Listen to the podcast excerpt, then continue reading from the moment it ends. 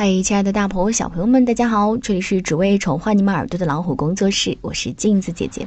今天继续跟大家来分享母婴关系决定孩子一切关系当中的其中一篇文章，叫《限制是伪造的爱》。父母可以不理解孩子行为背后的原因，但是要避免用自以为是的正确的道理去限制孩子。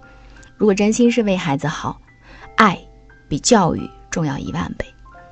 有的父母不能放任孩子吃糖、看电视，担心吃糖会把牙齿吃坏，甚至导致肥胖、糖尿病。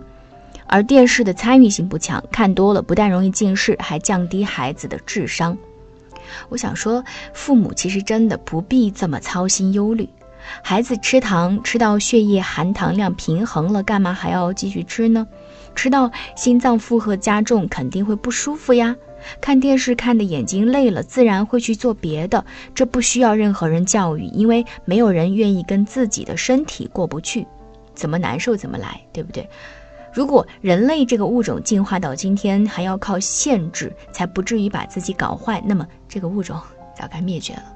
我的一位朋友极度焦虑自己的孩子会近视，所以严格限制孩子看电视的时间。他还研究医学资料，发现近视跟吃糖也有很大的关系。于是每天都要跟孩子强调糖果对视力的危害。结果稍不留意，孩子就会偷偷的吃糖，逮到机会就要看电视。他花费了很多精力看管孩子，在每天吃糖等于近视、看电视等于近视的负面催眠下，他的孩子果然高度近视了。后来我劝说他彻底放弃对孩子的限制，孩子果然疯狂的看电视，而且饥不择食，什么节目都看。他强忍着不发作，陪孩子看到凌晨。这样一个星期之后，孩子开始有选择了，只看一些制作精良的节目，连爸爸都觉得确实挺好看。父子俩还能一起探讨节目内容。一个月之后，孩子主动跟爸爸说，电视其实挺没意思的。就什么什么节目还不错，我们每天看两集吧。而糖果也是如此，因为供应充足，孩子对吃糖的兴趣越来越小，最后只吃少量的高品质糖果。我小的时候，父母不懂得健康科学，只有简单的一条：你爱吃啥就吃啥，想吃多少就吃多少。他们抱我到商店里面，我指什么他们就买什么。那个时候，很多小朋友都爱吃起士林巧克力，算是当时一种比较奢侈的零食了。可我只尝了一口就不再吃了，跟爸妈说里面有一种奇怪的味道，而德芙巧克力没有奇怪的味道。于是我说以后就吃这种。后来才知道，奇怪的味道其实是代可可脂，含有大量饱和脂肪酸，号称健康杀手。各种饱和脂肪酸含量高的零食，我一吃就知道。别的小朋友喜欢甜食，经常偷偷的吃糖，我却跟爸妈说，甜的吃多了会累，只吃一两块儿。大人再塞给我，我也不要，我宁愿吃水果，因为水果里面的甜味儿不会有负担。看电视也是一样，毫无限制，所以我会挑真正觉得有意思的节目。孩子越小，身体和天地相连，智慧越高。如果观察婴儿，他们的一些奇怪动作，其实是在给自己调节气血运行。只要保证环境安全舒适，父母不要轻易的纠正婴儿的一些动作姿势。尽管人的病症跟不良生活习惯相关，但心理因素对病症也有影响。只是因为先天的基因条件、不良习惯和心理因素交互作用，很难量化分析。在我的咨询案例当中，有大量的案例证明，至少心理因素和病症之间存在高相关度联系。比如，父母长期争吵，或者一些被大人共同掩盖的羞耻事实、俄狄浦斯冲突等孩子不愿意参与和不想看到的事，跟孩子的一些病症，比如视力衰弱等体现较强相关。长期处于惊恐状态，跟孩子的牙齿或其他部分的病症有相关性。我深深感到，有时候大家认为毋庸置疑的说法，并不一定就是正确的。这个世界远比我们想象的更微妙。为什么有一些人会在无限制的情况下把自己的身体搞坏，比如酒精成瘾、药物依赖，甚至吸毒呢？有的孩子真的会整天捧着 iPad，智力发育低于同龄人。而每一个顽固的坏习惯背后，其实都是匮乏爱的痛苦呐喊。如果内心的某个空洞长期得不到爱的填补，就只能往里面塞酒精、药物、电视、网游、烂信等等，但是永远都填不满。孩子的恶习如果已经养成，切忌强行戒断，否则一定会有更可怕的后果。在我的治疗中发现，守着电视其实是无助的孩子拯救自己的方式。现实中没有爱，孩子只能靠幻想来安慰自己，而电视提供了幻想空间。因早恋而退学自残的少女，当深入她的内心的时候，她内心的声音居然是：如果不是因为那个男孩还在乎我，我早就自杀了。每个人成为自己现在的样子都有很深的原因，我们可以不理解，但要对现状有一些尊重。避免妄自尊大，用自以为是正确的道理去改变他人。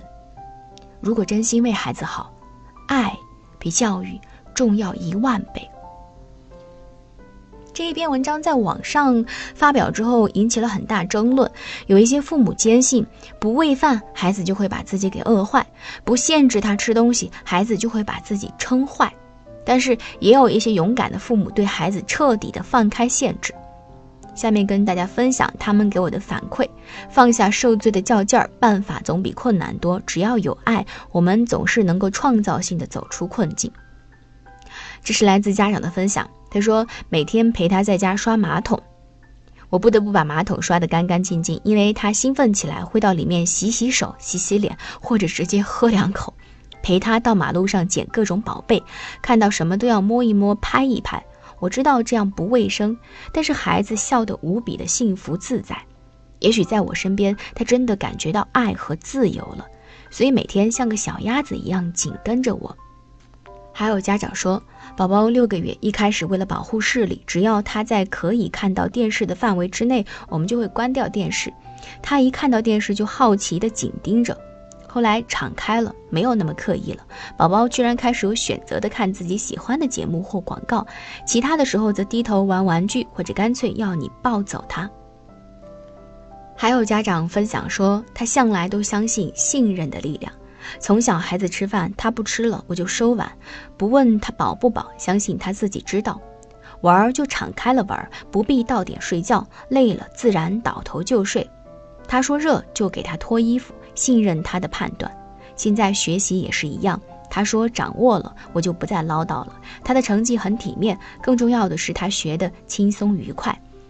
还有家长分享说，今天带孩子去超市，我放下以往对垃圾食品的敌意，跟他说今天随便挑，妈妈不干涉。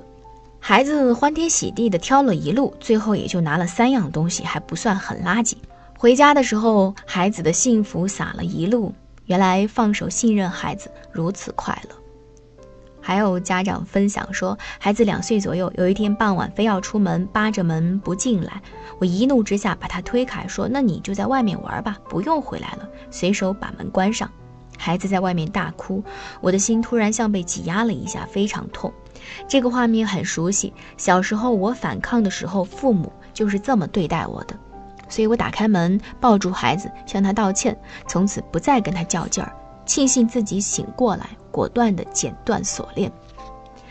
还有父母分享说，女儿四岁的时候去海边浴场游过泳，那年冬天的时候，她突然想起游泳的经历了，嚷着要去。大人们都跟她讲道理，骂她也没有用。我见他念叨了两个星期，于是找了一个周日上午带他去。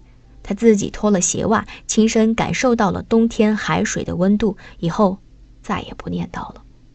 今天我们分享的内容呢，主要是跟家长朋友们一起来探讨关于孩子的教育的过程当中，我们适度的对孩子放开种种的限制，对孩子给予充分的信任，适度的放开这个问题，我不知道我们的各位爸爸妈妈在听完今天的分享之后会是什么样的想法。如果喜欢我们的分享，不要忘了给我们点赞、留言、转发到朋友圈。也要提醒我们的大朋友，更多精彩，不要忘记关注我们的微信公众号“老虎小助手”。在“老虎小助手”下方的会员中心，可以听到本节目的完整有声资源，同时还有上万个中英文有声资源可以供你选择。我是镜子，今天我们就到这里，拜。